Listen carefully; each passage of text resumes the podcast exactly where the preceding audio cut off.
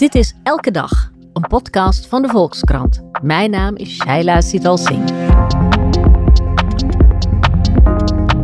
Voor Julian Assange nadert het moment van de waarheid. Bij het Hoge Rechtshof in Londen vocht hij deze week zijn uitlevering aan de Verenigde Staten aan. Maar waar willen de Amerikanen Assange nou precies voor berechten? En wat betekent dat voor de journalistiek? Ik bespreek het met onderzoeksjournalist Huip Modderkolk. Huip, Julian Assange. Dus de hele week hing dus die grote vraag boven zijn hoofd. Wordt hij uitgeleverd of niet? Hij zit nu vast in Groot-Brittannië. Wordt hij uitgeleverd aan de Verenigde Staten? Waarom was dat nou wereldnieuws? Ja, omdat het eigenlijk zijn laatste mogelijkheid is om protest aan te tekenen tegen, beroep aan te tekenen eigenlijk tegen de beslissing om hem uit te leveren aan de Verenigde Staten, Mhm. waar hem 175 jaar gevangenisstraf wacht en waar eh, hij vermoedelijk nooit meer vrij gaat komen. En, en dit is dus de laatste beroepsmogelijkheid. Eh, de rechter heeft eerder gezegd dat het oké is dat hij wordt uitgeleverd, de Britse rechter. En nu wordt eigenlijk beoordeeld, mag, kan hij nog beroep aantekenen tegen deze De beslissing? allerlaatste strohalm is dit. Voor Ja. hem is dit in Groot-Brittannië. Dat is wel belangrijk om daarbij te zeggen, want Ja. zijn legal team, zijn adviseurs hebben al gezegd, anders gaan we naar eh, eh, de- het Europees Hof voor de Rechten van de Mens. Mhm. Maar dat is ook weer een lange procedure. En de verwachting is dus dat als dit wordt afgewezen, zoals er wordt gezegd, je mag geen beroep aantekenen, dat hij eigenlijk eh, vrijwel meteen uitgeleverd wordt aan de Dan Verenigde zit hij Staten. op het, vliegve- op het vliegtuig naar de VS. Dat moet sowieso gezet. binnen 28 dagen. Ja. Ja. Ja, dus ongeacht of ze naar dat EU-mensenrechtenhof gaan, hij is dan al in Amerika. Ja, en daarom is dit wel echt heel belangrijk, omdat dit is dus de laatste kans. En het is ook nog het, het, het, de eindfase van een proces wat al nou ja, zeker twaalf jaar voortsleept. Zeker. Daar gaan we het over hebben. Ja, Al langer eigenlijk voortsleept, maar zeker juridisch al twaalf jaar al twaalf voortsleept. jaar. Ja, want het, het is even die voorgeschiedenis inderdaad. Het begon met de Wikileaks-publicaties. kun, kun je even schetsen? Wat heeft hij allemaal op zijn kerfstok volgens de Amerikanen? Ja, nou dat zijn eigenlijk twee verschillende dingen. Ja. Wat, wat heeft hij allemaal op zijn kerfstok? Dat is heel veel. En wat volgens de Amerikanen dan zo problematisch is. Wikileaks bestaat sinds 2006. Ja. En opgericht door Julian Assange. Wie was die man ook alweer? Dat is een Australiër. Eh, ook niet onbelangrijk, want hij wordt uiteindelijk gevraagd door de Amerikanen, maar het is in Australië. Al vanaf eigenlijk de, de jaren 90, begin 2000, eh, heeft hij een, een aantal aandachtspunten. Eh, de surveillance staat. Hè, dus de, Mhm. hij vindt gewoon door, door technologie. Technologie wordt steeds belangrijker. Belangrijker dan militaire middelen, is eigenlijk zijn stelling. En ehm, dat ehm, eh, stelt regeringen in de, in de verleiding om die technologie ook te gaan inzetten tegen, tegen de bevolking. Ja, om af te gaan eigen- luisteren. Tegen je eigen burgers. Hè? Exact. Ja. En daar waarschuwt hij eigenlijk al vanaf eind jaren 90 voor, begin 2000. En je zou kunnen zeggen later met de Snowden-onthullingen, waarin dat groots blijkt, Mhm. eh, krijgt hij ook daarmee gelijk. Nou, dat is een van, een van zijn punten. Ehm, en, het, en het andere is eh, de, de, de neiging tot autocratie van de regering. Hij zegt ook dat die technologie het mogelijk maakt voor democratische landen om eigenlijk te opereren als een autocratie. Dus daar protesteert hij ook eh, tegen. En hij is, je zou dat een transparantieactivist kunnen noemen. Hij Mhm. vindt dat er te veel bekonkeld wordt, achter de schermen wordt gehouden, dat overheden te veel geheim houden en dat dat bepaalde waarheden verdoezelt. Ja. Ehm, eh, buiten het, buiten het Buiten publieke het debat houdt. Ja, dat was een beetje het idee achter Wikileaks, toch? Alles Exact. En, openbaar gooien wat openbaar te gooien valt. en dat begint dan in 2000. de- daarvoor heeft hij ook al enkele publicaties. Mhm. En je ziet, eh, dat dit lekt later uit via Wikileaks, ook interessant. Maar je ziet dat, de, dat al voor de grote publicaties, het Amerikaanse ehm, eh, Department of Defense, het ministerie van Defensie, hiermee in zijn maag zit. We hebben dus nu een tegenstander die anders opereert dan een normale nieuwsorganisatie, zou je kunnen zeggen. Die gooit alles gewoon maar op het internet. We weten ook niet wie we moeten aanspreken. We weten ook niet waar die infrastructuur, want die infrastructuur wisselt. We weten ook niet waar we moeten zijn. Dus moeten we naar Zwitserland, moeten we naar IJsland. Uiteindelijk komen ze in IJsland terecht. Dus wat zeggen ze? We gaan eigenlijk alles aan doen om die organisatie kapot te maken. We gaan die mensen zwart maken, beschadigen. En we gaan ze vervolgen. En dat is ook hun strategie. Het is ook niet onbelangrijk. Dit is wat Amerikanen als strategie kiezen. Dan vanaf 2010 komen eigenlijk drie hele relevante onthullingen, lekken. Van duizenden geheime documenten van de Verenigde Staten. Eerst eh, Afghanistan. Dan Irak en dan de diplomatic cables, de diplomatieke berichten. Ja. Waar ook, ook bijvoorbeeld Nederlandse media over berichten. Ja, en Afghanistan, dat zijn die, mag je het oorlogsmisdaden noemen? Hm. Ja, daar, daar Ja. blijken onder andere, ja zeker, er zijn, eh, er zijn eh, voorbeelden van waarbij mensen gewoon uh, lukraak worden doodgeschoten, Precies. executies. Ja. En die nooit publiekelijk bekend zijn geworden. Ja, en sowieso ook burgers, hè? veel meer burgerdoden dan toegegeven. Dus dat zijn relevante onthullingen. Alleen al relevant omdat belangrijke journalistieke organisaties als de New York Times er uitvoerig wekenlang over berichten. Eh, dus daar blijkt ook de journalistieke relevantie uit. Ja, en daarmee wordt het ook een bron voor journalistiek, wat hij doet.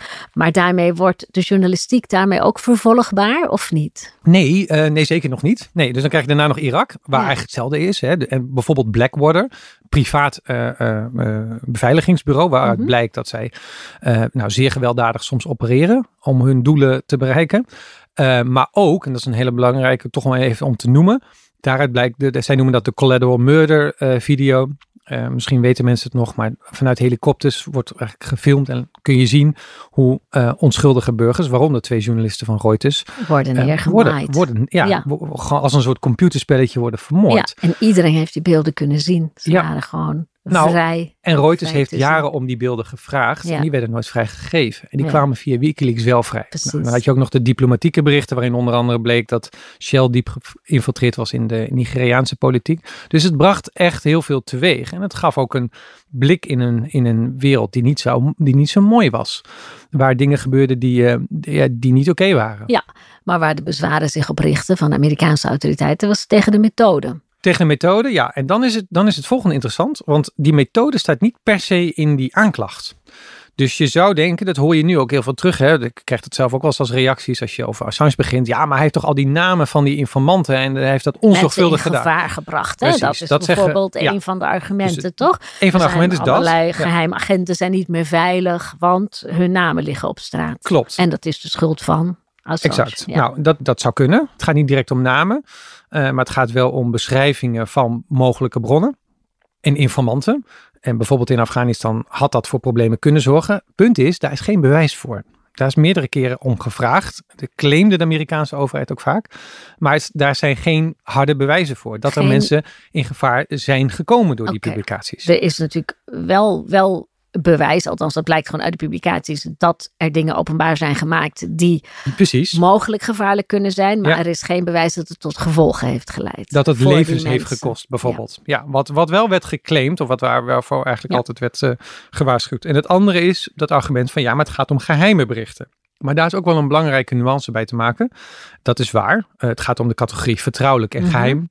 Niet om staatsgeheim, wat een zwaardere categorie is. Ja, En de Amerikanen hebben de neiging om ongeveer 100 miljoen documenten per jaar tot geheim te rubriceren. ja, dus die vallen niet onder die Freedom of Information Act. Daar kun je dus niks mee doen. Maar misschien is ook een deel van het probleem domein. dat Mhm. dat zo gigantisch veel documenten zijn. Die overigens ook weer 4 miljoen mensen mogen inzien. En hij heeft dan enkele honderdduizenden documenten gelekt over een bepaalde periode. Die dus echt specifiek gingen over oorlog en oorlogsmisdaden.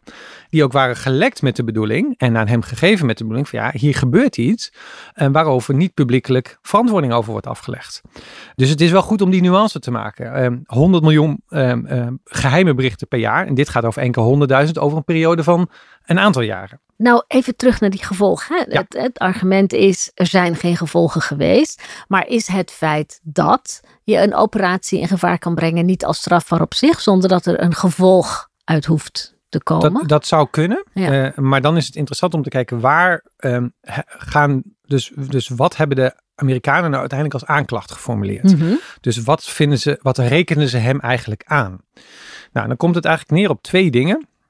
De verstrekker van de documenten, Chelsea Manning, is daarvoor veroordeeld geweest op basis van een hele oude wet. Ja, dat En was zij- een oud-militair. Klopt, die heeft gezeten, zeven jaar lang, heeft uiteindelijk gratie gekregen.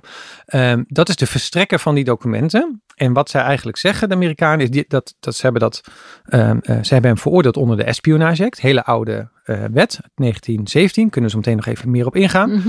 En diezelfde wet grijpen ze aan om ook Assange aan te klagen. En dan zeggen zij eigenlijk twee dingen. Hij heeft eh, geprobeerd om, en Chelsea Manning aangemoedigd om te hacken bij het Department of Defense. Om meer stukken te krijgen. Waarschijnlijk is het overigens niet gelukt, want hij had die documenten al. Dus ook belangrijk. En het tweede is, uh, hij heeft uh, geprobeerd om vertrouwelijk en anoniem met Chelsea Manning te kunnen communiceren. Maar dat is nou iets wat elke journalist doet. En dan is het best raar dat je een oude wet uit 1917 daarvoor gebruikt. Om te zeggen, ja, dat valt eigenlijk onder spionage. En daarmee maak je eigenlijk allerlei journalistieke handelingen ook verdacht op voorhand. Nou, als dat dus slaagt, dan, dan betekent het ook, want zij zeggen eigenlijk, als je dus op deze manier tot geheimen verhoudt, het, eigenlijk het journalistieke proces doorloopt om dit soort geheimen te hebben, dan kunnen wij je veroordelen op basis van deze oude spionagewet. Ja. Maar dat is een gekke redenering. En dat is precies het bezwaar van heel veel journalisten. Dus het is niet zo dat zij zeggen van ja, hij is onzorgvuldig geweest. Dat is de reden dat we je. Het is zelfs niet zo dat het gaat over de publicatie van die documenten. Het gaat echt over dit onderdeel. En dat is een journalistiek proces. Ja, het, het is iets wat ik ook doe. Ja, het gaat, het om, gaat om de methode, ja, om exact. een onderzoeksmethode die ook een journalistieke methode is. En die nu uh, er wordt een poging gemaakt om die verdacht te maken. En waarom hadden ze daar een 100 jaar oude wet voor nodig? Dat is interessant waarom ze dat doen. Je kunt ook inderdaad, je kunt heel veel bedenken. Maar die wet geeft ze ook de mogelijkheid om eigenlijk gegarandeerd tot een strafmaat te komen. Om gegarandeerd, want je hebt minder rechten onder die wet. Dus dat is een ander bezwaar. Onder die wet mag je niet als argument aanleveren dat je in het belang hebt gehandeld van het, oh, nee, het maatschappelijk belang he- hebt gehandeld. Dat jouw publicatie maatschappelijk relevant was. Dat geldt gewoon niet als een, als een, als een, als een eh, beroepsmogelijkheid, zeg maar.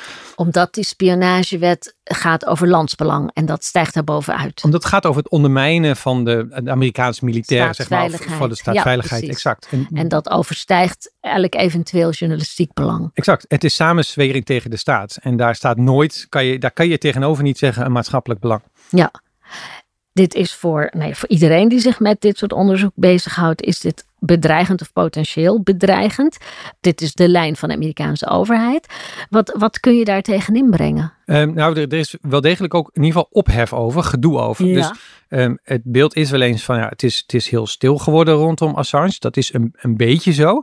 Maar bijvoorbeeld de, de, de New York Times, eh, The Guardian hebben zich hier luid over uitgesproken. Dat zij vinden dat dit niet kan. En dat Ja. dit dus een, echt een bedreiging is voor de persvrijheid. Want, en dit is ook wel belangrijk, veel mensen kennen Assange als degene die zich in 2016 nog heeft gemengd in Amerikaanse verkiezingen door documenten oh, van Hillary Clinton, interne mails, te lekken. Waarschijnlijk op instigatie van eh, Russische hackers en dus de Russische diensten. Maar het is goed te benadrukken, dit gaat daar niet over. Dus wat je daar ook van vindt, of wat je sowieso van hem vindt, dit gaat over iets heel anders. Ja, ja, want Assange, de persoon, die kun je zien als een querulant, die kun je zien als een herrieschopper, die kun je zien als iemand die zich aanvankelijk tegen autocratie keerde, maar vervolgens wel met Poetin ging heulen. Daar kun je van alles van vinden. Exact. Maar dat staat geheel buiten de kwestie, hoe moeten we dit Exact. Ja, en ik denk dat het heel belangrijk is om Ja. dat zuiver te zien. Ja. Ja. Exact. En die eh, kranten die met eh, Assange hebben gewerkt, die, of die gebruik hebben gemaakt van zijn informatie en die ook deze methode gebruiken, de New York Times, The Guardian, gaan die ook stappen ondernemen dan tegen de Amerikaanse interpretatie geen- van nee, deze zij- wet? Nee, zij, zij, zij vinden dat dus wel kwalijk. Ja. Zij vinden dat ook een bedreiging voor de persvrijheid. Maar zij zijn geen partij in deze, in deze zaak. En dat is ook wel iets wat Julian Assange een beetje steekt. Zij hebben gebruik gemaakt van die publicaties. Maar hij heeft nooit, zegt hij zelf, de journalistieke bescherming gekregen die zij wel hebben. Ja. Want zij zijn nooit vervolgd. Ja. Dus dit is inderdaad iets, dit is waar hij ook wel ruzie over heeft Want dat is gekregen. de vraag, is Julian Assange een journalist? Eh, nee. Nou, voor die organisaties is hij altijd de bron geweest van die documenten. En hij heeft altijd gezegd, ja, maar had mij gewoon als mede-auteur bijvoorbeeld opgeschreven. Want dan had ik diezelfde journalistieke bescherming Precies. gehad. Ja. En dit, wat interessant is, is dat bijvoorbeeld eh, Edward Snowden, die in 2013 kwam, die heeft hiervan geleerd. Die nam die documenten mee eh, van de Amerikaanse NSA en gaf die aan twee journalisten en zei, jullie gaan bepalen wat je daarmee gaat doen. Ik wil daar verder niks mee te maken hebben.